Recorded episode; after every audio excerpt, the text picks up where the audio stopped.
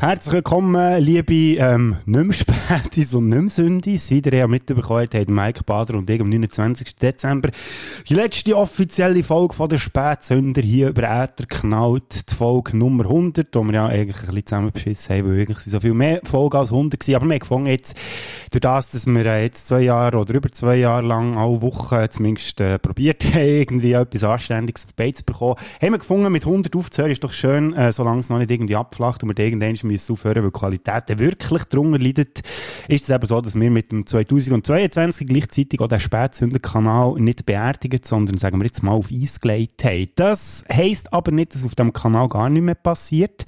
Das habt ihr vielleicht schon mitbekommen, wenn ihr äh, regelmässig die Spätsünder gelost habt, weil es gibt ja einen von diesen Ablegern, die wir äh, in den letzten zwei Jahren ins Leben gerufen haben. Und das ist der Filmsünder-Kanal. Und der wird ja von mir betrieben, hauptsächlich. Der Anstoss gegeben hat meine grosse Filmleidenschaft und äh, weil ich auch sehr gerne vor allem deutsche Podcasts hören, die sich mit Filmen beschäftigen, habe ich gefunden, ich möchte doch so etwas in der Schweiz irgendwie auch noch aufziehen. Es gibt hier relativ wenig Film-Podcasts, was vielleicht auch daran liegt, dass äh, die Schweizer, ich will jetzt nicht irgendwie etwas unterstellen, aber mir denkt es hier so, dass Film über Filme reden oder zulassen, wenn über Filme geredet wird, hier nicht so ein grosses Ding ist. Und ja, finde ich auch okay. Also man kann sich über spannendere Sachen informieren und so, aber ich finde irgendwie auch nicht das Bedürfnis, über meine Filmleidenschaft zu reden. Und das mache ich ja eigentlich, habe ich ja gedacht, dass ich jetzt bis im Februar Pause mache, aber ja jetzt seit Anfangs 2023, nach einem ziemlich ausschweifenden Neujahr, wo ich dann gefunden habe, so jetzt ist, äh, glaub, wieder mal ein bisschen genug heute unter, jetzt musste ich mal wieder ein bisschen zurücknehmen und habe mich dann auch ein bisschen zurückgezogen, weil ihr habt ja mitbekommen, dass äh, das letzte Jahr für mich relativ positiv turbulent war und viele Überraschungen parat. Und ich habe gerade Anfangsjahr gemerkt, jetzt mache ich gerade nicht mehr so, jetzt muss ich glaube ich schnell ein bisschen durchschnaufen, ein bisschen Zeit lassen, eben wie gesagt, ähm, quasi ein bisschen Ramadan mache und habe auch mich ja sonst nicht so rausbegeben, also für die Schaffen so natürlich schon, aber ich habe jetzt nicht gross etwas abgemacht und habe etwas anderes dafür gemacht und zwar extrem viele Filme geschaut. Ja, der würde auch denken, der Typ, der ist gestört, wenn ich jetzt ganz genau sagen, wie viele Filme das waren. Ich lade es jetzt mal, aber die könnt jetzt vielleicht in den nächsten paar Minuten oder Stunden, nein, ich jetzt nicht, dass es so lange dauert, aber könnt ihr vielleicht nachher rechnen, wie viele Filme das effektiv waren. Und ich rede jetzt auch nicht über alle, weil es geht auch nicht darum, gross über Filme zu reden, sondern es geht auch darum, dass ihr einen kleinen Überblick bekommt, was eigentlich in den nächsten Wochen, Monaten hier auf dem Kanal passiert. Eben, wie gesagt, die, die darauf gehofft haben, auf ein verfrühtes Spätsünd-Revival, die muss ich leider enttäuschen. Das passiert in näherer Zukunft leider nicht. Aber eben, für alle Filmsündis unter euch, ja, Jetzt sind die, die das noch hören, zu Filmsündis geworden. Gratulieren. Gibt ja irgendeine schon eine Auszeichnung für das. Nein, auf jeden Fall für alle Filmsündis wird der Kanal weiter betrieben. Und ähm, wie ihr ja schon gelesen habt, the show must go on und das machen wir auch hier. Und ich möchte jetzt gerade loslegen, indem dass ich so ein bisschen einen Überblick gebe, was ich in der letzten Woche alles gesehen habe, weil es da ein paar Sachen dabei hat, die ich euch gerne möchte mit auf den Weg geben, so ein paar äh, Tipps zum Schauen, falls ihr die Sachen noch nicht gesehen habt. Und wenn euch das überhaupt nicht interessiert, gibt es jetzt Neuerung. Ihr könnt nämlich von Kapitel zu Kapitel kumpen im äh, Verlauf von dieser von der Episode. Also, die es anhand von diesen, ja, Anführungszeichen, Timestamps im Ablauf. Oder, also, könnt jetzt zum Beispiel diesen Punkt hier oder das, der Teil hier, der mich jetzt nicht interessiert, je nachdem, wenn ich da über Filme labere, die ihr letztes Jahr gesehen habt, könnt ihr getrost weiterkumpen zu dem Punkt, wo ihr eben gehört, wie es dann weitergeht in der nächsten Zeit. Aber eben, nach diesen paar Vorab-Infos würde ich sagen, legen wir doch jetzt los. Ja, seit dem Dezember sind auf diversen Streaming-Plattformen ganz viele Neuerscheinungen publiziert worden. Und drei von denen möchte ich euch jetzt auch nachlegen, falls ihr die noch nicht gesehen habt. Und die stelle ich euch jetzt hier vor. Und dann fangen wir an mit dem ersten Film, der auf Netflix ist rausgekommen am 23. Dezember 2022. Ladies and Gentlemen. This is it. You expected a mystery. You expected a puzzle. But for one person on this island, This is not a game. Will you explain it to us then? Ja, die, die der englischen Sprache mächtig sind, haben vielleicht schon rausgehört, um was es geht. Es geht hier um sozusagen Krimi oder Murder Mystery, wie man auf gut Englisch schon sagt, und zwar um Glass Onions, äh, Knives Out Mystery, wie gesagt, aus dem Jahr 2022 und ist die Fortsetzung von Knives Out, ein Film, der 2019 ist rausgekommen bei uns, glaube 2020, der im Kino ist gelaufen. Regie geführt hat der Ryan Johnson, der ja durch Star Wars Episode 8 äh, die letzten Jedi ein bisschen Verruf geraten ist, weil er die Neuauflage oder die Fortsetzung nach etwa 30 Jahren von der Star Wars Saga, ja irgendwie sagen die meisten mit Füßen treten, wobei man muss sagen, er hat echt probiert, dort so ein bisschen eine eigene Noten reinzubringen, das Ganze ein bisschen mit Augenzwinkern anzuschauen. Aber man ja weiss, sind Star Wars-Fans nicht unbedingt die gnädigsten Fans und hat unter Ryan Johnson in der Luft zerrissen. Und man hat auch nicht gedacht, dass da gleich darauf ab irgendwie wieder etwas Schlaues von dem kommt. Vielleicht hat er die Schnauze voll vom Film machen, so ist es aber nicht gewesen. Und er hat im Jahr 2019 das wunderbare Mystery-Werk Knives Out in Kino gebracht. Und dort hat es wirklich geschafft, Creme de la Creme vor alten und neuen Hollywood-Garden zu versammeln. Zur alten zählt zum Beispiel Stars wie Jamie Lee Curtis, Tony Collette, Don Johnson, Michael Shannon oder der grossartige Christopher Plummer, der eben leider kurz darauf gestorben ist.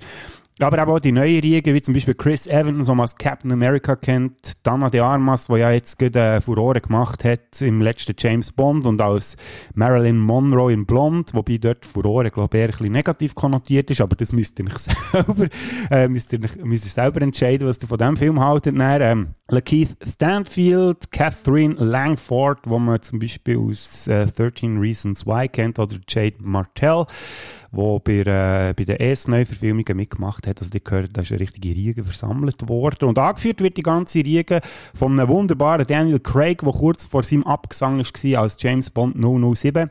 Als schrulliger Detektiv Benoit Blanc, der eben den Mordfall, wo es darum geht, in diesem Film muss klären. Und er äh, wirkt so ein bisschen, als käme direkt aus einem äh, Krimi-Roman von Agatha Christie. Also er ist irgendwie so ein eine Mischung aus Hercule Poirot, aus dem Colombo, die, die ihr noch kennen, da der ähm, Detektiv mit dem weißen Trenchcoat, der Mordfall gelöst hat und äh, ja, vielleicht ist sogar noch ein bisschen Inspektor Clouseau dabei aus den Pink Panther Filmen, aber ja, also nur wirklich ein bisschen, so trottelig ist der Benoit Blanc gleich nicht.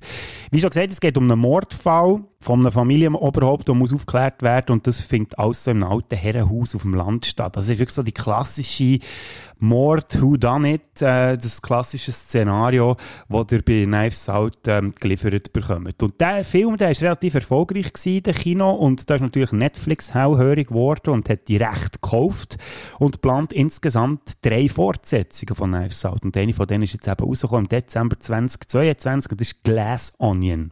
Da gibt es ein neues Setting, also man wechselt jetzt vom Herrenhaus auf eine, also vom eher altmodischen Herrenhaus zu einer modernen Insel von so einem Multi Multimilliardär, der natürlich so ein bisschen angelehnt ist an aktuelle Multimilliardäre, sei es zum Beispiel, also vor allem Elon Musk sieht man sehr fest in dieser Figur etc. Darsteller, die sind auch fast komplett austauscht worden, außer Daniel Craig, der seine Rollen als Benoit Blanc wieder aufnimmt und äh, um ihn herum versammeln sich wieder relativ mehr oder weniger namhafte Darstellerinnen und Darsteller, zum Beispiel Edward Norton, den ihr vielleicht kennt, Kate Hudson, den man auch wieder mal sieht, der Dave Bautista, der ja auch schon mit Daniel Craig zusammen im äh, Bond-Film Spectre auftreten ist, oder Catherine Hahn, die ihr vielleicht auch noch kennt aus der Serie äh, WandaVision, die auf Disney Plus ist gelaufen. Und dann eben eher unbekannte Schauspieler, noch jüngere, Janelle Moinet, Madeleine Klein, Leslie Odom Jr. oder Jessica Henwick. Eben, ihr gehört vielleicht nicht ganz so eine schildernde Riege wie beim ersten Teil, aber trotzdem kann sich auch immer noch sehr gut äh, sehen lassen. Die Ausgangslage, ja, da, da ist natürlich das Problem bei diesen Murder Mystery Sachen, da darf man nicht zu viel verraten. Sagen wir es mal so, eben der Multimilliardär, der lädt äh, diverse Leute aus seinem Kollegenkreis auf seine Inseln ein, wo er ähm, ein Spiel plant, wo sie alle dann eingespannt wären, also quasi sein Mord oder der Mord an ihm müssen aufklären. Und irgendwie schafft es auch der Benoit Blanc auf die ähm, Gästeliste von dieser ganzen Angelegenheit. Viel mehr wollte ich nicht verraten. Unterschied zum ersten Teil muss man sagen, ja, er ist vielleicht noch ein bisschen übertreiter als Knives Out gewesen. Schon dort hat es ein bisschen, ja, sagen wir jetzt mal so ein bisschen Klischee-Figuren dabei gehabt. Es geht oder ist nicht ganz so übertrieben gewesen, wie jetzt vielleicht bei Glass Onion. Also da legen sie noch einen oben drauf. Ob es ihm gefällt oder nicht, das müsst ihr selber entscheiden. Also es ist ein eine andere Art und Weise, als man es vielleicht noch im ersten Teil gewöhnt ist. Die Laufzeit ist mit fast 2 Stunden 20 relativ lang, wobei ich muss sagen, es fällt einem nicht gross auf, bis vielleicht am Schluss, wo er dann vielleicht ein bisschen Länge generiert, also gefühlsmässig. Aber sonst muss ich sagen, eigentlich ein relativ kurzweiliger Spass, wo man nicht allzu ernst darf nehmen. Und vor allem so einen, sagen wir jetzt mal, verregneten Sonntag, wo wir jetzt so haben, Sonntag, 15. Januar, wo sie auch schiffen, wäre das zum Beispiel so eine gute Gelegenheit, den Film irgendwie noch nachzuholen. Also es ist auf jeden Fall keine verschwendete Zeit. Kein Meisterwerk, aber eben so ganz äh, harmlose, lustige Mordunterhaltung, wie gesagt, findet ihr auf Glass Onion A Knives Out Mystery. Ja, apropos Murder Mystery, da gibt es neuerdings auf Netflix oder auch seit dem Dezember auf Netflix ein anderes Werk.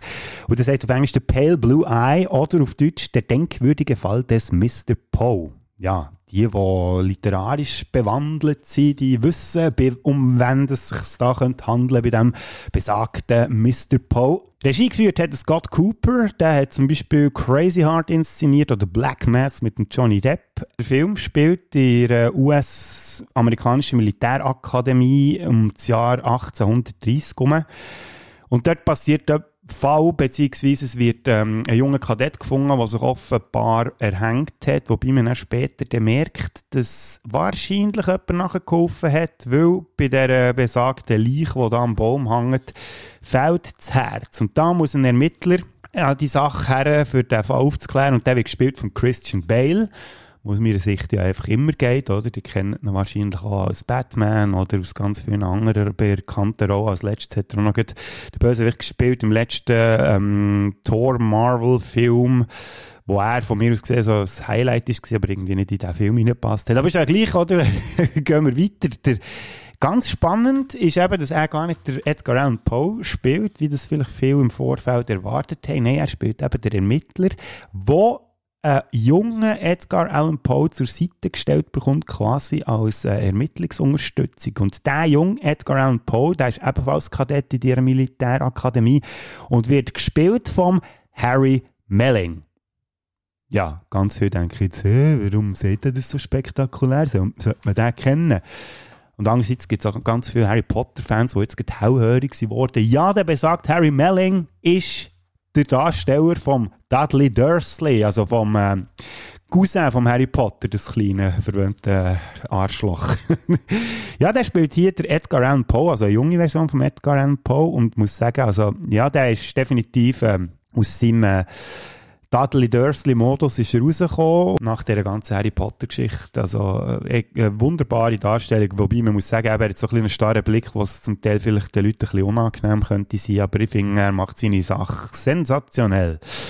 Ja, die Geschichte selber, ja, also es ist sehr atmosphärisch. Man muss auch sagen, man darf jetzt da nicht so grossartige Effekthascherei oder viel Action erwarten. Es ist ein sehr ruhiger Film. Aber man denkt, er lebt also durch, von diesen Dialogen und der Atmosphäre. Und ich muss sagen, auch wenn er über zwei Stunden geht, der Film, ist er auch nicht langweilig geworden. Also eben, es geht darum, den Mordfall aufzuklären, was von mir aus gesehen aber eher so ein bisschen ähm, so zur Nebensache wird, weil eben primär kann man sich an diesen wunderbaren Darsteller ergötzen, wo zum Beispiel auch noch dabei sind, der Toby Jones, ich weiß nicht, ob ihr den kennt, Charlotte Gainsbourg, äh, Gillian Anderson, wo man ja kennt, vor allem aus Act X aus den 90er Jahren oder auch jüngst aus Sex Education, wo sie die Mutter spielt, oder der Robert Duval, eine Schauspiellegende, wo ich schnell müssen schauen was Wahnsinn, dass der immer noch Schauspieler mit 92 ist der mittlerweile. Also eben, wie gesagt, eine wunderbare Riga, sehr begnadeter Darsteller. Der Mordfall und die Mordgeschichte an sich ist jetzt nicht so wahnsinnig kreativ und berauschend, aber ich würde jetzt sagen, so, wenn man jetzt auf solche Filme steht, wo es eben so darum geht, äh, gute schauspielerische Leistungen zu sehen, eben bei gut atmosphärisch inszenierten Filmen und äh, halt auch das Setting von dem Mitte 19. Jahrhundert irgendwie das gerne hätte, kann ich den Film sehr gut empfehlen. Und alle anderen sollten die Finger davon lassen. Vom Film «Der denkwürdige Fall des Mr. Poe», den findet ihr auf Netflix, falls es euch interessiert. Wer es lieber noch ein bisschen brutaler hat als äh, «Der denkwürdige Fall des Mr. Poe», dem oder der würde ich auf Disney Plus Barbarian empfehlen. Der ist aus dem Jahr 2022, auch seit kurzem auf dieser Plattform, also seit Dezember letztes Jahr plus minus. Regie geführt bei diesem Horrorwerk hat der Zach Greger. Der ist vor allem als Sitcom-Darsteller bekannt, zum Beispiel in Sitcoms, wo wir jetzt ehrlich gesagt nichts sagen. Vielleicht kennen es äh, die Serie-Junkies unter euch. Friends with Benefits, Guys with Kids oder Wrecked. Noch nie etwas von dem gehört. Und er hat jetzt eben Barbarian inszeniert und auch das Drehbuch dazu geschrieben. Die Hauptdarstellerin, die kennt man noch nicht unbedingt so, Georgina Camp Campbell. Der, äh, als zweiter Hauptdarsteller, der könnte euch schon eher ein Begriff sein, der Justin Long, den kennt man zum Beispiel aus Die Hard 4, aus Drag Me to Hell, hat also schon Horrorerfahrung, oder aus der Serie New Girl, wo er äh, kurzzeitig der Freund gespielt hat von Chess, der ähm, Hauptfigur aus dieser Serie. Und wenn man auch noch muss erwähnen in dem Zusammenhang, wo in diesem Film auch eine wunderbare Leistung abliefert, ist der Bill Skarsgård, oder wie man sagt, Skarsgård, ich weiß eben aber gar nicht, wie man die ausspricht, die, unsere nördlichen Kollegen. Den kennt ihr vor allem als äh, Clone Pennywise aus den neuen It-Filmen, also S-Neuverfilmungen. Und äh, ja, zur Story von Barbarian darf ich gar nicht viel sagen, weil eigentlich geht man am besten ganz unbedarft in diesen Film rein. Also, was man vielleicht kann sagen, es geht um eine Buchung in einem Airbnb in Detroit. Das längt, glaube ich, schon. Und alles andere müsst ihr als Horrorfans selber entdecken. Und wenn ihr richtige Horrorfans seid, dann dürfte euch der Film auch gefallen. Das war zwar vielleicht ein bisschen eine gewagte Aussage, weil mit Horror ist es ja, glaube ich, ähnlich wie mit Komödie. Das ist immer sehr subjektiv, was einem da gefällt man kann sagen, obwohl ich jetzt nicht der grösste Fan bin von den ES-Neuverfilmungen, wenn die gefallen haben, dann dürfte sicher auch mit Barbarian ähm, seine Freude haben. Das zu dem. Und äh, das wären eigentlich so ein bisschen die Filme gewesen, die ich noch, wo jüngst auf Netflix oder sonst irgendwelchen Streaming-Plattformen erschienen sind, die ich könnte empfehlen Jetzt kommen wir noch schnell so ein bisschen zum Rundumschlag, was ich eigentlich alles so für Filme habe nachgeholt, die ich schon ewig lang mal schauen sollte. Da gibt es ein paar kinderfreundliche Filme drin. Und zwar äh, habe ich vor dem ersten Arbeitstag nach der Ferien, wie es auch in Filmen geht, also ich hatte zwei Wochen Ferien gehabt über Weihnachten, Neujahr. Und es hat mir, ehrlich gesagt, richtig stunken, wieder zu arbeiten. Und dann bin ich abends, so, das, so, äh, das kenne ich noch aus der Schulzeit. Früher abends so nach der Ferien, da bin ich abends richtig angeschissen am Sonntagabend vorher. Und bin immer froh gewesen, wenn man sich irgendwie noch ein bisschen ablenken kann, mit irgendeinem guten Film oder etwas. Und da habe ich dieses Jahr etwas ganz Gutes gefunden, was mich irgendwie aus dem Anschiss rausgezogen hat. Und die lachen jetzt vielleicht, aber es ist der Film Jim Knopf und Lukas, der Lokomotivführer aus dem Jahr 2018 nach den berühmten Büchern von Michael Ende, die 1960 und 1962 rausgekommen Regie geführt hat der Dennis Gansel, wo der kennt, falls der King aus den spät 90er, Anfangs 2000er Zeit, Mädchen, Mädchen. Also ich weiß auch noch, dass dann zumal, als ich jugendlich war, der Film ein Begriff war. Dann Me Mechanic Resurrection, eine Fortsetzung zum Film Mechanic, wo er äh, schon international Furore gemacht hat, der Dennis Gansel. Und er ist schon ein Drehbuchautor nebenbei, wo man vielleicht eher schon mitbekommen hat, was er da gemacht hat. Die Welle zum Beispiel, Wir sind die Nacht oder die vierte Macht. Und hat jetzt eben dürfen bei Jim Knopf und Lukas, der Lokomotivführer, Regieführer im 2018. Der hat ein Budget von 25 Millionen Euro. Das ist eines der grössten Budgets für einen deutschen Film. Er muss zumindest dann zumal. Darsteller also der Henning Baum, den ihr vielleicht kennt als «Der letzte Bulle», dann der Christoph Maria Herbst dürfte für einen Begriff sein, den kennt man ja von Stromberg, der Uwe Ochsenknecht, deutsche Schauspiellegende, oder, Michael Bulli-Herbig, der hier ähm, als Synchronsprecher am kleinen Hauptdrachen seine Stimme verleiht. Ja, die Story, die kenne ich schon als Kind. Mein Bär hat mir die Bücher vorgelesen. Ich habe ein Hörspiel von Jim Knopf. Es ist äh, der, der, die kleine Insel Lummerland, wo der Lukas, der Lokomotivführer und äh, andere drauf leben, wird äh, ein, ein Päckchen abgeben, fälschlicherweise, wo eigentlich noch jemand anderes hat sollen. Und dort ist ein kleines Kind drin, ein Baby, in einem, so einem Körbchen mit einem Brief dazu. Und, äh, ja, und sie fragen sich natürlich dann, wo das Kind herkommt. Sie behalten es dann und, äh, dann wachsen dort auf in diesem Lummerland. Und irgendwann merkt man dann eben, wenn der Jim, wie man ihn nennt, der Jim Knopf, wenn der mal gross ist, gibt es zu wenig Platz auf diesem Lummerland. Und darum sagt der König Alfons IV. von 12., dass der äh, Lukas mit seiner Lokomotive Emma weg muss, weil dann entsteht nicht Platz. Und der Lukas der macht es schweren Herzens. Der Jim, der will sich ihm aber anschließen und so reisen sie beide zusammen los und erleben ganz viele lustige Abenteuer. Ja, jetzt denkt ihr vielleicht, warum habe ich den Film erst jetzt geschaut? Ich meine, 2018 ist jetzt gleich auch schon vier, fast fünf Jahre her wenn ich so viel mit dieser Geschichte verbinde, und es ist tatsächlich so, dass ich den vor ein paar Jahren mal angefangen habe, der ist jetzt schon ein Zeitchen auf Netflix und er mir irgendwie ein bisschen zu übertreiben ist am Anfang. Aber mit Bär hat mir dann gesagt, hey, das ist im Fall wirklich ein super Film, also cool umgesetzt und so.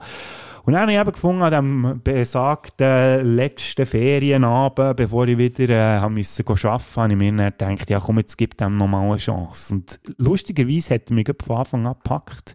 Manchmal muss man einfach so in Stimmung sein. Und ich muss sagen, es ist wirklich ein knapp zweistündiges, wunderbares Vergnügen wo ja alle, die die Jim Knopf-Geschichte irgendwie äh, nur ein bisschen gerne hatten oder nur ein bisschen Bezug haben zu diesem Film, würde ich unbedingt empfehlen, dass man diesen Film schaut. Es war leider ein bisschen ein Misserfolg, ich habe jetzt bei Recherche herausgefunden. Also von diesen 25 Millionen, die er gekostet hat, hat er nur 10 Millionen wieder eingespielt es hat dann gleich, gleich darauf eine Fortsetzung gegeben, weil es ja auch zwei Bücher gegeben Jim Knopf und Lukas der Lokomotiv für den ersten Teil und Jim Knopf und die wilden 13, der zweite Teil und der ist dann auch in filmischer Form rausgekommen im Jahr 2020 und den habe ich mir auch noch reingezogen, einfach weil ich so ein Komplettierungsgen in mir habe, dass ich irgendwie alles immer muss ähm, vollständig schauen, wenn es irgendwelche Mehrteiler sind oder so. Aber ich muss ganz klar sagen, er ist sichtlich schwächer als der erste Teil, aber gäng noch sehr unterhaltsam. Also wenn der zu der Jim Knopf-Geschichte äh, einen Bezug hat und auch so zu Komplettistinnen und Komplettisten gehört wie ich, ja, dann würde ich sagen, schaut mich den Film gleich noch an. Ich würde jetzt dem, es gibt ein bisschen Abzug, weil von mir aus gesehen gewisse Änderungen sind gemacht worden, was das Buch angeht.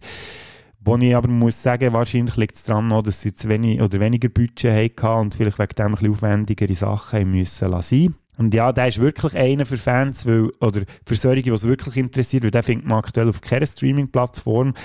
Und ich habe mir jetzt den mal ausgelehnt gehabt, ja, knapp fünf Stutz dafür gezahlt. Und ja, eben, wer sich das nicht will gönnen oder so, oder leisten, besser gesagt, ja, der lässt das gescheiter lassen. Aber eben, wie gesagt, von mir aus gesehen, wunderbar gewesen, der Jim Knopf und der Lukas, der Lokomotivführer, also, den empfehle ich euch sehr, ist aktuell immer noch auf Netflix drauf.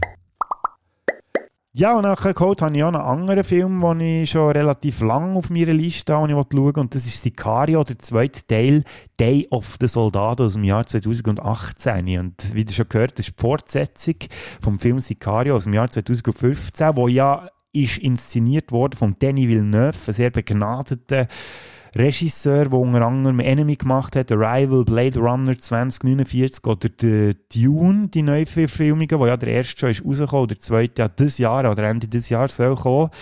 Die Story von Sicario dreht sich um eine junge FBI-Agentin, Emily Blunt, die an der US-amerikanischen Grenze zu Mexiko mit den Auswirkungen vom Drogenkrieg zu kämpfen hat und sich mit den zwielichtigen Methoden vom Regierungsagent Josh Brolin und dem seinem Söldner Benicio del Toro muss umschlagen ja, es ist sehr ein atmosphärischer Film, ein super Team mit der äh, Danny Villeneuve hinter und vor der Kamera versammelt. Hinter der Kamera, der Roger Deakins, kennt man seit den 70er Jahren als wunderbar begnadeter Kameramann. 1984 ist er schon dabei gewesen, die verurteilten Fargo, Big Lebowski und noch weitere Cohen-Filme wie No Country for Old Men zum Beispiel. Hat hier beim James Bond-Film Skyfall hat er eine Kamera Verantwortung gehabt, bei Blade Runner 2049 oder als letztes bei 1917 vom Sam Mendes. Also wirklich, man müsste unbedingt mal schauen, wie der äh, Bildfilm ist festhalten. Das ist einfach wahnsinnig. Musik ist auch von einem sehr begnadeten Komponist gemacht worden, vom Johann Johansson. Der ist leider im 2018 im Alter von 48 schon gestorben an einer Überdosis Kokain und weil das Ganze gemischt hat mit irgendwelchen Grippemedikamenten, die er auch noch zu sich genommen hat. Viel zu früh gestorben, sehr schade, aber trotzdem festgehalten seine musikalischen Künste in diesem wunderbaren Meisterwerk Sicario, wo man von mir aus gesehen unbedingt muss nachholen muss, wenn man mal so ein bisschen filmisch, ja, einfach mal können schwelgen findet ihr aktuell auf Netflix. Und jetzt habe ich eben auch den zweiten Teil endlich nachgeholt. Dort hat es relativ viel Wechsel gegeben. Crew, Regie hat der Stefano Solina geführt, der italienische Regisseur, den man vor allem vor Serie Gomorra kennt. Musik hat eine Dame namens Hildur, oh shit, jetzt, ja, jetzt komme ich schon an meine Grenzen wieder, es sind die nördlichen Namen. Hildur Guanodot-Tier oder irgend so etwas. Die entschuldigt, keine Ahnung, wie man den Namen richtig ausspricht, aber man kennt sie vor allem auch als Komponistin bei Serie bei Miniserie Tschernobyl oder aus dem Film Joker. Kamera hat der Darius Wolski gemacht. Der war schon bei Pirates of the Caribbean Teil 1 bis 4 dabei Alice in Wonderland von Tim Burton oder als letztes House of Gucci wo ähm, ja, der erste ist rausgekommen, glaube ich, das letzte oder vorletztes Jahr, jetzt bin ich mir nicht mehr sicher, aber auf jeden Fall, eben, Kamera kann man eigentlich auch nicht klagen. Wer geblieben ist, ist der Dreibuchautor der Taylor Sheridan und diverse Dar Darsteller, wie zum Beispiel der Benicio del Toro und der Josh Brolin. Das Mal geht es wieder um Drogenkartell und zwar sollen die beiden zwielichtigen Herren äh, Drogenkrieg oder beziehungsweise Krieg angezettelt zwischen zwei Drogenkartellen. Viel mehr sollte man hier nicht verraten. Man kann sagen, dass es immer noch auf einem relativ hohen Niveau ist, die ganze Story und dort die Inszenierung etc., aber der Film nicht mehr ganz auf das Original oder ans Original herkommt aus dem 2015, aber man muss sagen, das wäre auch ehrlich gesagt ein Wunder gewesen, wenn man das geschafft hätte. Ich würde aber gleich eine Empfehlung aussprechen, also wenn der Sicario schon gerne gehabt hat, dann könnt ihr euch von mir aus gesehen auch gut den zweiten Teil anschauen, der ist seit kurzem auch auf Netflix. Der nächste Film, den ich noch darüber möchte reden, für den hätte ich eigentlich vor zwei Jahren, zweieinhalb Jahren, knapp drei Jahren Tickets gehabt für das Bern Expo Open Air Kino. Dummerweise äh, bin ich vorher ins Apero und das Apero ist dann irgendwie so lang gegangen, dass wir plötzlich gemerkt haben, dass wir den Start vom Film haben verpasst.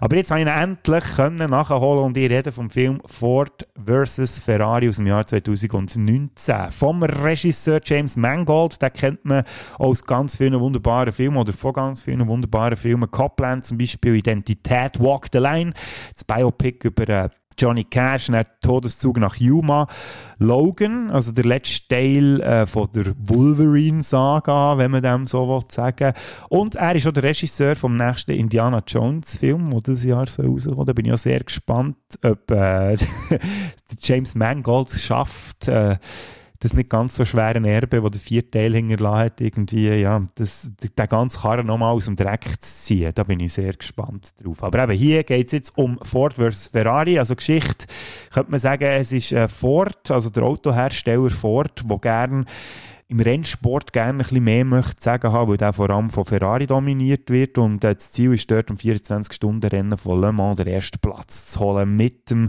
neu entwickelten Ford GT40. Ja, ihr gehört es, dreht sich hier sehr viel um Auto und um Autorennen. Spielt in den 60er Jahren natürlich. Ähm, also natürlich, das habe ich ja gar nicht gesagt, aber dann zumal, wo eben Ford probiert hat, da renntechnisch ein bisschen äh, in der vorderen Reihe können mitspielen und wer gerne eintaucht in die vergangene Zeit, auch seit 60 Jahren mit der Musik und allem, ist wunderbar bedient, weil natürlich braucht man ein bisschen Benzin im Blut, wenn man diesen Film können geniessen. Und eine kleine Warnung an alle, die, die vorhaben, gleich mal vorzukaufen, schaut vielleicht den Film gescheiter nicht, sonst könnte es vielleicht dazu führen, dass ihr äh, nie mehr ein Auto von Ford kaufen. wollt unbedingt Benzin im Blut haben, ein bisschen, und Freude haben an alten Oldtimer, würde man heute sagen, denn zumal sie ja noch neu in den 60er Jahren, und unbedingt eine Empfehlung für einen Film Ford vs. Ferrari, über Darsteller noch gar nicht gesagt, Matt Damon und Christian Bale, wunderbar, ja, sie haben so quasi so eine, so eine Bromance, eine gute, schöne Mannenfreundschaft, die ich an diesem Podcast auch schon gesagt habe, dass, ich das, dass, dass mir das immer sehr sympathisch ist, wenn ich das in einem Film sehe. Findet ihr aktuell auf Disney Plus. Ja, und dann habe ich endlich einen anderen Film nachgeholt, den ich im Kino verpasst habe. Und das habe ich können, dank Sebastian Stu Gross vom Telehorst. Liebe Grüße an dieser Stelle in hohen Norden auf. Wir haben uns ja im November getroffen und äh, mit dem Andi zusammen, also seinem Kollegen vom Podcast, und dem Christian Kühne-Kühnemann vom Podcast Movie Break haben wir uns physisch getroffen zu Köln und natürlich auch schön Geschenke austauscht. Und Stu hat uns eben auch eine Blu-ray geschenkt von einem Film, von einem Regisseur, den ich konsequent irgendwie ignoriert habe die ganze Zeit, obwohl er sehr geschätzt wird für, für Filme mit starken Dreibüchern. Da sind Titel dabei, wie zum Beispiel Boogie Nights, Magnolia, Punch Drunk Love, There Will Be Blood, The Master, Inherent Vice und, und, und, und, und. Und ich muss zu meiner Schande gestehen, ich habe keinen einzigen von seinen Filmen bis jetzt gesehen der allererste Berührungspunkt ist jetzt eben der Film gewesen, den ich dank dem Stu jetzt als Blu-ray besetze. Und es ist der Film hier vom Regisseur Paul Thomas Anderson. Do you know who I am? Yeah. Do you know uh, who my girlfriend is? Barbara Streisand? Barbara Streisand. Sand. Sand, yeah, like sands, like the ocean, like Barbara beaches. Streisand? No, like Streisand. Sand. Do you really want to see my boobs? Can I touch them? See you tomorrow. Ja, ich gehe jetzt mal ganz schwer davon aus, dass ganz viele von euch den Film auch nicht haben gesehen Darum muss ich mich auch gar nicht so schämen. Aber ich würde mich den unbedingt ans Herz legen. Und von was rede ich eigentlich? Vom Film Licorice Pizza aus dem Jahr 2021. Ich hätte mich können klepfen dass ich den erst jetzt habe geschaut habe. Wobei man muss sagen, es ist schon schön, wenn man sich solche Perlen man vielleicht so gar nicht unbedingt davon weiss, sich auch ein bisschen für später spart, weil sonst, wenn man alle guten Filme so früh schon gesehen hat, bleibt dem ja nichts mehr für die, spät, für die spätere Zeit. Ja, es geht um einen 15-jährigen Schauspieler und eine 25-jährige Assistentin von einem Fotograf, die sich bei einem Fotoshooting an einer Schule treffen und sich näher eine wunderbare Freundschaft und vielleicht auch sogar ein bisschen mehr daraus entsteht. Licorice Pizza. Fast 2 Stunden 15 äh, wird da erzählt über die Freundschaft von diesen beiden, so, man könnte fast sagen, in episodenartigen Sequenzen, so ein bisschen das Leben von Anfang 1970er Jahre beleuchtet. Und die, die mich kennen, die wissen, dass das genauso wie auch äh, die Zeit, wo Ford vs. Ferrari spielt, in den 60er und 70er, dass das so eine Zeit ist, wo ich so ein eine romantische Verklärtheit dafür habe. Ich habe ja die nicht selber miterlebt, aber das ist für mich so eine Zeit, wo ich eigentlich gerne miterlebt hätte, rein schon musikalisch und irgendwie auch so das Ganze, das gefällt mir einfach irgendwie. Und auch der Film, der ist herzallerliebst gemacht und umgesetzt und gibt einem irgendwie so ein wunderbares Gefühl. Also wieder einer von diesen Filmen, wo ich euch empfehlen wenn ich am Sonntagabend irgendwie anschießt, am nächsten Tag wieder irgendwie die Schule müssen zu gehen oder zu bügeln, schaut euch doch Licorice Pizza an und dann geht es nicht einfach gut. Es gibt auch viele Gastauftritte von gestandenen Hollywood-Grössinnen, mehr wollte ich gar nicht verraten. Ihr habt es schon gehört, einer davon ist... Äh, ein Schauspieler, der aktuell noch unterwegs ist und ich muss sagen, wahrscheinlich die geilste Rolle, die ich bis jetzt von ihm gesehen habe, sagen nur Streisand. Und wahrscheinlich habe ich das jetzt auch falsch ausgesprochen. Licorice Pizza, definitiv ein Film, den ich auf jeden Fall in Zukunft regelmässig wird in Blu-ray-Player reinknallen. Für mich, wenn man das müsste irgendwie einer Bewertung äh, niederschlagen, ein 5 von einem 5, also 5 Sterne von 5. Gar keine Frage kommen wir zum nächsten 5 von 5. Das ist ein gutes Stichwort. Ich habe nämlich einen Film nachgeholt. Den habe ich ohne, ohne Scheiß wirklich seit anderthalb Jahren bei mir in meiner Mediathek und habe einfach noch nicht geschaut, weil ich bis jetzt, glaube ich, einfach auch nicht die richtige Stimmung war für das. Aber jetzt die letzten zwei Wochen, die ersten zwei Wochen von dem Januar 2023, habe ich eh so eine spezielle Stimmung gehabt. Ich kann irgendwie jeden Film schauen und kann dem etwas abgewinnen. Also ich bin richtig so, so, so richtig schön offen für alles. Und genau da hat der Film eben irgendwie auch reingepasst. Und es ist eher schon ein bisschen älter. Also ich meine, der hat jetzt mittlerweile fast 30 Jahre auf dem Buckel, der Film. All right, I have an admittedly insane idea, but if I don't ask you this, it's just gonna haunt me the rest of my life. I have no idea what your situation is, but I feel like we have some kind of uh, connection, right? Yeah, me too. Great. So listen, here's the deal. This is what we should do. You should get off the train with me here in Vienna and come check out the town. We just got into Vienna today, and we're looking for something fun to do. Sprechen Sie English? Yeah, of course, yeah. Uh, do you speak German for a change? Now I'm gonna call my best friend in Paris, who I'm supposed to have lunch with in eight hours. Okay? Okay. Ring, ring. Pick up the phone. Uh, oh, hello? I don't think I'm gonna be able to make it for lunch today. I'm sorry. I met a guy on the train and I got off with him in Vienna. We're still there. Are you crazy? I love it. Ja, das tönt vielleicht jetzt so ein bisschen nach einer blöden Schnauze. Ist es aber aus meiner Sicht nicht. Und ich rede vom Film Before Sunrise aus dem Jahr 1995. Regie geführt hat Richard Linklater. Und der ist bekannt dafür, dass er sich so jahrelangen oder jahreübergreifenden filmischen Projekten widmet. Boyhood ist da zum Beispiel auch noch so ein, Stichwort. Das ist der Film, der vor ein paar Jahren den Oscar gewonnen hat, weil dort über eine Zeitspanne von, glaube ich, zehn Jahren oder noch länger der Film ist gedreht worden. Also alle Darsteller, die in diesem Film ähm, sehen, wie sie alt werden, die sind effektiv alt geworden. Also ein krasses Projekt. Und mit Before Sunrise ist es ein bisschen ähnlich, sagen wir es mal so. Also der, der Teil hier, 1995, habe ich gesehen, da treffen sich zwei Anfang 20er, der Ethan Hunt, äh, Ethan Hunt, freudscher Versprecher, der Ethan Hunt wäre der von Mission Impossible, nein, der Ethan Hawke natürlich. Aus Amerika trifft die Französin Julie Delpy im Zug nach Wien. Sie kommen spontan ins Gespräch, merken, dass es Funds zwischen ihnen beiden und er schlägt ihr doch vor, dass sie zu Wien zusammen mit ihm aussteigt. Er muss dann dort am nächsten Morgen den Zug nehmen, äh, den Flug, Flüger nehmen und er schlägt vor, dass sie doch bis dann zusammen Zeit verbringen und das machen sie dann auch, verbringen wunderbare Zeit. Warum finde ich den Film toll? Ja, ich habe schon gesagt, es klingt nach einer blöden Schnauze. Ist eigentlich nicht, weil es ist echt, äh, ich bin ja jetzt auch nicht unbedingt der grösste Fan von romantischen Komödien, aber das hier ist jetzt ein Unterschied, weil ich könnte mir vorstellen, solche Situationen könnten einem wirklich passieren, ich meine, du triffst irgendwie jemanden irgendwo merkst eigentlich, wäre auch äh, die Zeit, die sie zusammen haben, jetzt vorbei. Aber man möchte irgendwie noch nicht ähm, sich von dieser Person trennen und schlägt echt vor, hey Mann, es funktioniert doch so gut zwischen uns. Komm, wir verbringen doch noch ein bisschen länger Zeit. Nimm doch du erst den Zug morgen und ich nehme dann später einen Flüger oder weiss ich was, oder? Also, ich kann ehrlich sagen, mir sind auch schon so Situationen passiert und darum finde ich das sehr ein realistisches Szenario, was mir sehr gefällt. Kulisse Wien ist wunderschön. Man sieht die beiden, wie sie dort durch die Stadt schlendern, an verschiedenen Orten äh, Zwischenhalt machen, ganz viel reden und ich muss einfach sagen, ja, es ist echt ein cooler Film, cool geschrieben und cool gemacht. Was man auch noch muss betonen, ihr habt es gehört, oder vielleicht rümpfen ein paar von euch jetzt die Nase, man muss definitiv in Stimmung sein, für diesen Film gerne zu haben. Er ist leider aktuell, ich habe gesagt, ich habe den schon ein Zeitchen auf einer, ihrer Filmmediathek von mir gehortet und nie geschaut. Er ist leider aber auch auf keiner Streaming-Plattform verfügbar aktuell. Ich würde ihn aber sehr empfehlen, wenn ihr mal Gelegenheit habt, Before Sunrise zu schauen. Für mich, wie ich gesagt habe, auch ein 5 von 5. Unbestritten.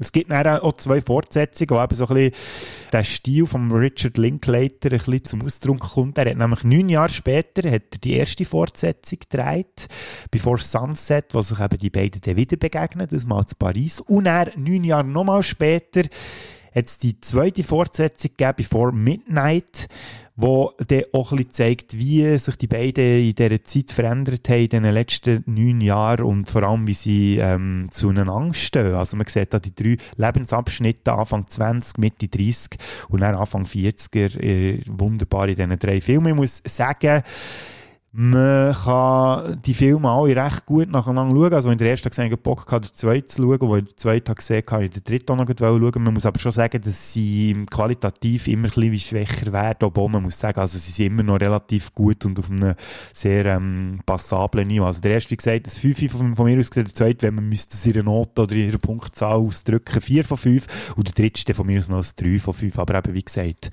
wenn ihr gerne gut geschriebene Autorenfilme habt, wie man zwei Menschen zuschaut, wie sie äh, über Gott und die Welt philosophieren, dann kann ich euch diesen Film unbedingt empfehlen. Also ein sehr schönes Werk von Richard Linklater, das ich jetzt endlich auch mal nachgeholt habe. Über das wollte ich ursprünglich gar nicht reden, weil ursprünglich ging es ja darum, euch einen Überblick zu geben, was hier auf dem Kanal in nächster Zeit noch passiert. Aber es gibt etwas, wo ich vorher noch gerne ein bisschen darüber möchte reden. Es ist ein bisschen schwierig herauszufinden, wie viele Filmversionen es von dieser Geschichte effektiv gibt bis heute. Ich habe ein bisschen nachrecherchiert und ähm, ein paar Listen gefunden, die ich durchgezählt habe und dort, dort gehen Zahlen auseinander, aber ich muss sagen, wahrscheinlich sind es mindestens etwa 24 verschiedene Filmversionen, die es in den letzten 85 Jahren von dieser Geschichte gegeben hat. Allein letztes Jahr hat es zwei neue Versionen gegeben von dieser Geschichte. Über die eine reden wir hier nicht. Das ist wieder so ein Paradebeispiel für einen üblichen Cash Grab von Disney, dass sie einen von ihren erfolgreichsten Zeichentrickfilmen nochmal neu aufgelegt als Realverfilmung, in Anführungszeichen. Da rede ich lieber über die andere Version, die kurz vor Jahresende auf Netflix ist veröffentlicht wurde. From my many wanderings on this earth, I had so much to say. About imperfect fathers and imperfect sons, and about loss and love. I've learned that there are old spirits who rarely involve themselves in the human world, but on occasion they do. I want to tell you a story. It's a story you may think you know, but You don't. A story.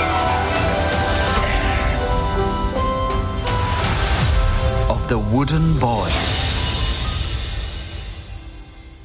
Ja, man kann sagen, es ist meistens ein gutes Zeichen, wenn der Name von einem Regisseur im Titel von einem Film steht, weil da kann man davon ausgehen, dass der eine relative Herzensangelegenheit ist von, für den Regisseur, der Film. Und bei diesem Film ist das definitiv der Fall.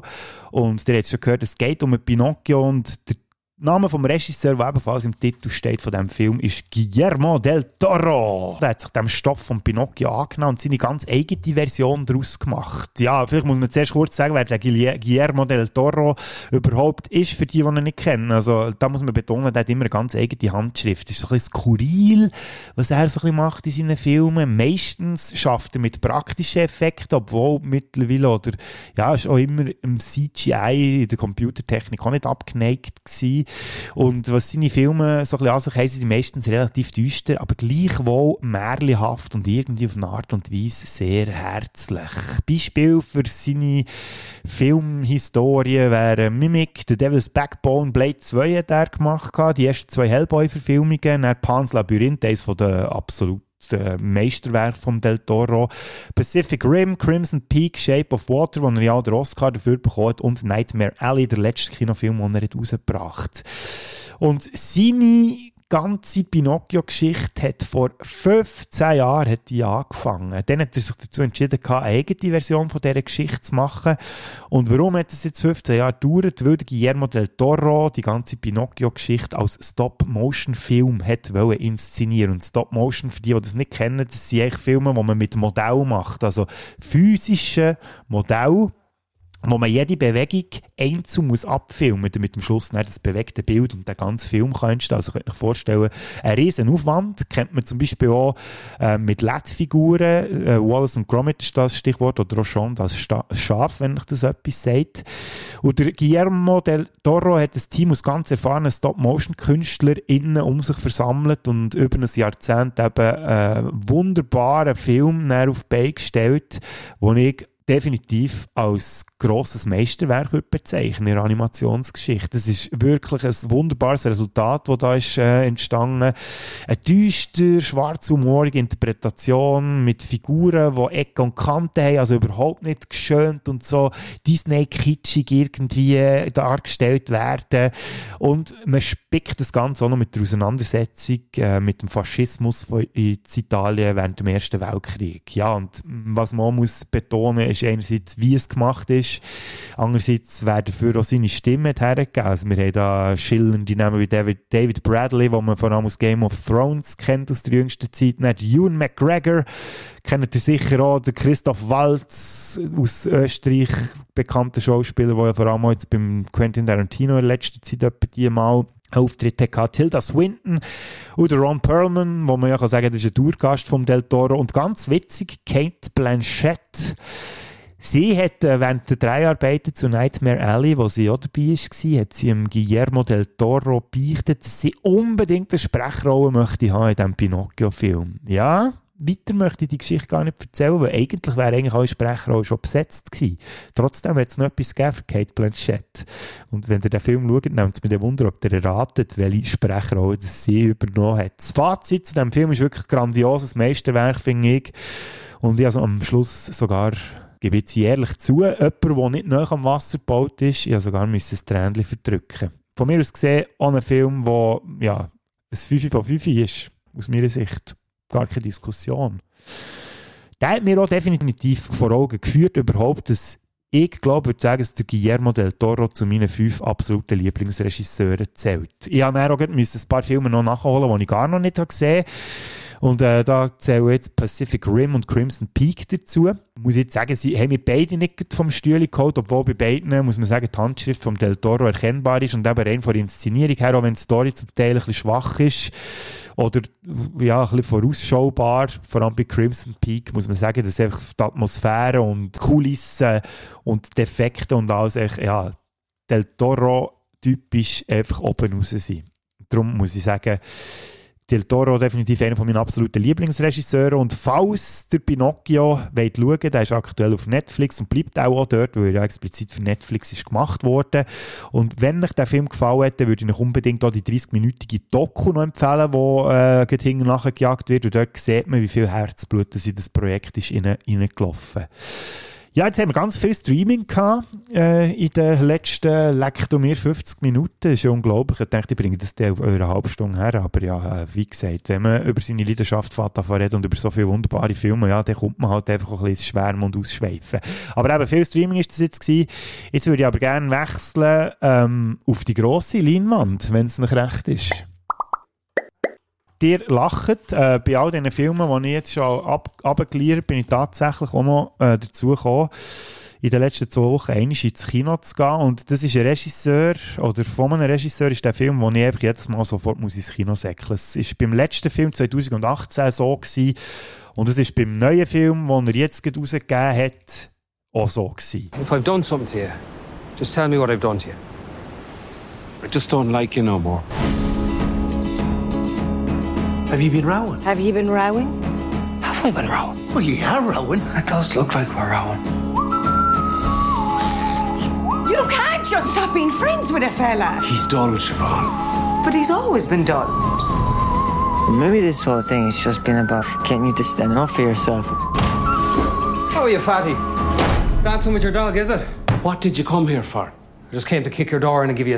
Ja, das ist der Film, warum dass ich eigentlich jetzt die Folge überhaupt aufnehme. 50 Minuten habe ich über alles andere geredet, aber eigentlich geht es mir vor allem um das wunderbare Stück hier, wo auch das Bild zu dieser Podcast-Folge geliefert hat. Ihr habt es wahrscheinlich auch gesehen, wo immer dass ihr Podcast konsumiert, die beiden Esel auf dem Bild. Es ist der Film The Banshees of Inisherin vom Regisseur Martin McDonough, ein irischer Filmemacher, der früher vor allem wegen seinen Theaterstück ist bekannt worden, die er geschrieben hat. Und mittlerweile hat er aber bei vier Kinofilmen Regie geführt und dort das Drehbuch geschrieben. Vorgänger wären schillernde Werke wie Brügge sehen und sterben aus dem Jahr 2008, dann Seven Psychopaths aus dem Jahr 2012 und Three Billboards Outside Ebbing, Missouri aus dem Jahr 2017. Und jetzt ist eben der Banshees of Inisherin Catherine rausgekommen, der dritte Teil von einer ursprünglichen Theaterstückreihe, die McDonough in den 90er Jahren geschrieben hat. Die sogenannte Aaron Island Trilogy. Und Banshees ist das einzige Stück von dieser Trilogie, das es nie auf die Bühne geschafft hat, dafür jetzt im Filmformat ins Kino ist gekommen. Wir erleben nach knapp 15 Jahren ein wunderbares Revival auf der Kinoleinwand. Wir sehen nämlich nach Brücke sehen und sterben der Colin Farrell und der Brandon Gleason, beides auch irische Schauspieler. Sie sind wieder vereint auf der Kinoleinwand. Und ja, das mal nicht als Auftragskiller, sondern sie spielen Bewohner von fiktiven irischen Inseln in Nisherin in den 1920er Jahren. Dann zumal hat auf der irischen Hauptinsel der Bürgerkrieg zwischen Unterstützer und Gegner Anglo, vom anglo-irischen Vertrag tobt und die etwa 50 Bewohner der Insel in Inisherin, die gehen ihrem ganz äh, normalen Alltag nach. Für die beiden Freunde Porrick und Colm, eben der Colin Farrell und der Brandon Gleason heisst es, dass sie sich jeden Tag um zwei treffen und zusammen ins Pub gehen, gehen Peinzingern schletzen. Dem täglichen Ritual wird aber unsanftes Ende gesetzt, wo der Colm plötzlich eines Tages dem Porrick die Freundschaft kündet. Und genau so nehmen Dinge ihren Lauf in diesem Film. Vielleicht muss ich mal vorausschicken. Ich bin ein riesen Fan von dem Film und allgemein von Martin McDonough. Es ist aber so, dass der Film da, wahrscheinlich nicht für alle da etwas ist. Man muss sich mit dem typisch bitterbösen Humor von McDonough irgendwie können umgehen Wenn man sich auf das kann einladen und vielleicht sogar Freude hat an dem, erwartet einem ein wunderbares Werk mit einem Colin Farrell und einem Brandon Gleason in Hochform. Der Farrell hat ja vor kurzem sogar den Golden Globe abgeräumt für seine Rollen als ein bisschen naiv dümmlicher Gemütsbrocken Porrick. Ja, und das ist definitiv ein Highlight von diesem Film. Er, wo sich einfach auch wieder mal so richtig zäh aus dem Leib spielt, genauso wie der Brandon Gleason auch. Ein weiteres Highlight, darf man hier auch nicht vergessen, ist Carrie Condon. Sie spielt die Schwester von Porrick und sie ist so ein bisschen mein heimlicher Star von The Banshees of Inisherin. Er lebt von seinen Figuren definitiv, der Film. Und auch, wie sie miteinander, miteinander interagieren. Und auf das muss man sich auch einlassen können. Es sind knapp zwei Stunden, wo, ja, sagen wir jetzt, effekthascherisch nicht wahnsinnig viel passiert. Man sieht etwa die mal, wie irgendwie etwas klebt und tätscht auf der irischen Hauptinsel, wo der Bürgerkrieg tobt. Es gibt auch äh, zum Teil ein bisschen makabere Sachen, die dann irgendwann im Verlauf von dem Film auch ein bisschen Thema werden. Aber sonst ist es eigentlich ein relativ ja, ruhig ist vielleicht das falsche Wort, aber sagen wir ein gemächlicher Film, der eben vor allem durch die Interaktion von den Figuren und auch durch Dialoge lebt. Und ja, wenn ihr nicht, nicht so sicher seid, ob das etwas für euch ist, dann habe ich einen guten Anhaltspunkt, weil wenn ihr Three Billboards Outside Ebbing, Missouri gern habt und der euren Nerv getroffen und euren Humor, dann würde ich sagen, ist auch Banshees ein wahres Vergnügen wahrscheinlich für euch. Für mich war es definitiv eins gewesen und mir sind ja zwei Sachen endlich mal so richtig klar geworden. Erstens, dass der Colin Farrell zu meinen absoluten Lieblingsschauspielern zählt. Ich habe immer so ein bisschen das Gefühl gehabt, es könnte sein, dass ich ihn zu meinen Lieblingsschauspielern zählen würde, bin aber nie ganz sicher gewesen. Aber mit diesem Film hat er es eigentlich bewiesen. Ja, klar. Er ist schon eine sehr äh, spezielle Persönlichkeit. Äh, ein bewegendes Leben hat er gehabt. Jenste Drogenentzüge. Und ich glaube, der letzte schon irgendwie noch 2017 oder 2018 sogar. Über seine Filme kann man auch ein bisschen streiten. Er hat nicht immer so ein gutes Handling gehabt, was so Drei-Bücher und Filmauswahl betrifft. Aber etwas ist unbestritten, nämlich, dass er einfach ein wahnsinnig guter Schauspieler ist. Das hat er äh, schon immer gezeigt, kann zeigt er von mir aus gesehen, in diesem aktuellen Film auch wieder. Und wenn ihr noch nicht ganz sicher seid, was der Colin Farrell angeht, empfehle ich euch Filme zu schauen, wie Nicht auflegen, Brücke sehen und sterben natürlich, einer von meinen absoluten Lieblingsfilmen, das Kabinett des Dr. Parnassus, dann der Lobster, Vielleicht auch ein, bisschen ein schwieriges Werk, je nachdem, aber auch wunderbar, wie der Colin Farrell dort aufspielt.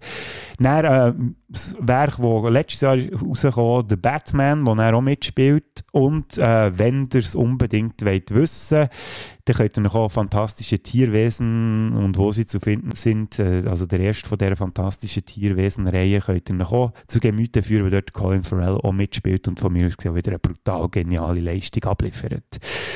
Ich finde für die Rolle, also eigentlich hätte er schon viel früher verdient, aber wenn der Colin Farrell dieses Jahr für die Rolle von Porrick nicht für einen Oscar nominiert wird und ihn gewinnt, also eben über das Zweite kann man noch diskutieren, aber zumindest nominiert werden muss er aus meiner Sicht echt so mal für seine Leistung mal zu würdigen, die er schon seit Jahrzehnten hier auf die Kinoleinwand bringt, finde ich einfach, hat er das goldige Männchen mal verdient.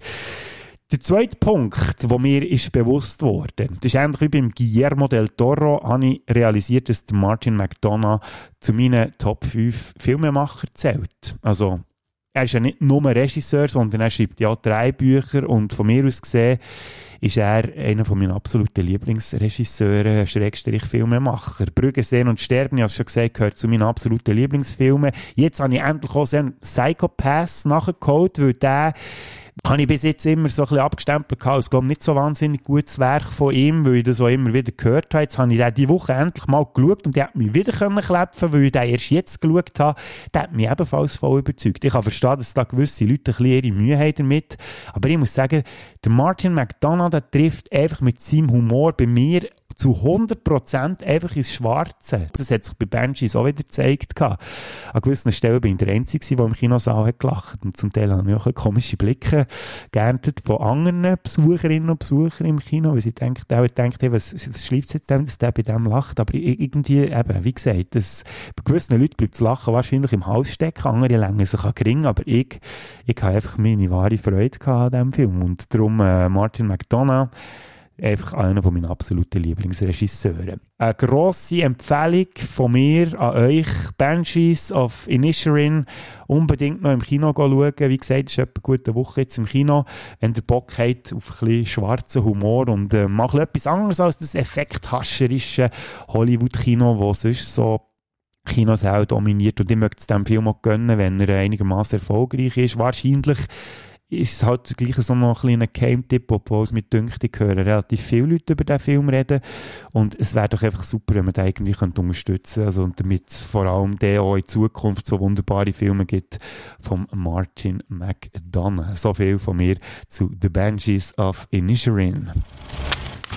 Ja, das ist jetzt ein relativ umfangreicher Rundumschlag von mir, was so in den letzten Wochen gegangen ist, filmtechnisch. Ein paar Empfehlungen für euch wo ihr vielleicht äh, sogar auf eure äh, Watchlist drauf tut. Eben, wie gesagt, das meiste oder ganz viel bekommt ihr auf den Streaming-Plattformen Netflix oder Disney Plus über. Und das ist so der, der Startschuss für das, was bei den Filmsündern im 2023 passiert. Wie gesagt, Spätsünder, die haben wir mal so ein bisschen früher Ruhestand geschickt, aber wie gesagt, in den nächsten Monaten wird Filmsünder technisch ganz viel passieren.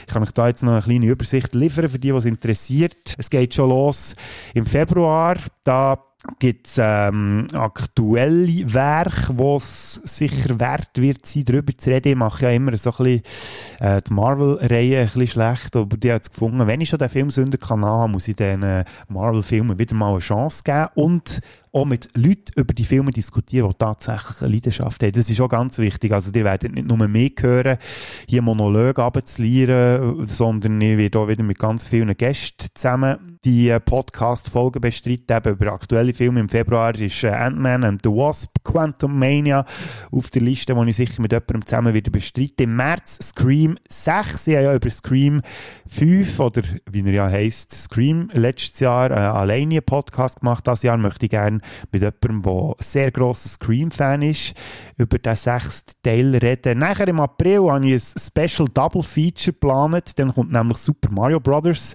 der äh, Animationsfilm, raus. Und ich habe mir mit einem guten Freund haben wir uns aufgebürdet, dass wir nicht nur zusammen Super Mario Bros. im Kino schauen und dann darüber reden. Nein, wir haben uns auch tatsächlich vorgenommen, der 1993 Erscheinung Super Mario Bros.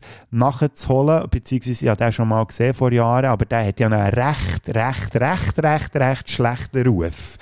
Und das könnte relativ lustig werden, wenn wir zuerst über diesen Film reden und dann das äh, aktuelle Super Mario Bros. zusammen schauen. Und da freue ich mich sehr drauf. May ganz klar dabei Guardians of the Galaxy Volume 3, der zweite Marvel-Film, der hier bei den Filmsünder ein Thema wird sein. Den werde ich auch mit jemandem besprechen. Und im Mai kommt ja auch der zehnte Teil von Fast and Furious raus, wo ja auch so ein bisschen Hit and Miss ist, sagt man da auf Englisch. Es kommt mir jetzt kein gescheites deutsches Wort in Sinn, tut mir leid. Aber äh, über die ganze Reihe rede ich dann auch mit jemandem und das wird eine sehr lustige Aktion, weil man da ja neun Filme im Voraus nochmal muss schauen, plus noch ein äh, Spin-off und dann eben der zehnte Film dann noch im Kino. Also das wird sicher auch ganz interessant. Auf den Juni freue ich mich auch sehr. Da kommt ähm, der nächste Teil von Mission Impossible Reihe raus, Dead Reckoning Part 1 und das heisst für mich, mit jemandem, der sehr grosser Actionfilm-Fan ist, die ersten sechs Filme auch nochmal nachzuholen und darüber zu reden und dann der siebte dann auch noch so richtig von anzunehmen, die ganz interessante Mission Impossible Reihe mit der ganzen Geschichte, die dahinter ist. Ja, ähm, ja, und dann geht's weiter mit der zweiten Jahreshälfte. Indiana Jones 5 könnte das Thema werden. Dann soll ein neuer Turtles-Film rauskommen, der natürlich auch interessant wäre. Expendables, dann irgendwie im Herbst der zweite Teil von Dune, wobei ich ja, muss sagen, ich bin jetzt nicht der grösste Fan vom ersten Teil, aber genau darum sollte man vielleicht den auch noch irgendwie thematisieren. Und im Dezember wird ja der zweite Teil angekündigt von Ghostbusters Afterlife, wo ich dann wahrscheinlich jemanden nochmal rekrutieren kann, wo ich schon über den ersten Teil Ghostbusters Afterlife dürfen reden. Lasst mich also überraschen, da geht noch ganz viel auf dem Filmsünder-Kanal. Es gibt aber noch zusätzliche Formate, die wir hier bedienen, die ihr auch schon kennengelernt habt im letzten Jahr. Zum Beispiel äh, das Spezialformat, wo ich mit Leuten über Klassiker vor Filmgeschichte rede, über Filmreihen oder ähnlich sind wir das ja ja schon bei Back to the Future, Blues Brothers oder Dollar Trilogie haben gemacht im letzten Jahr.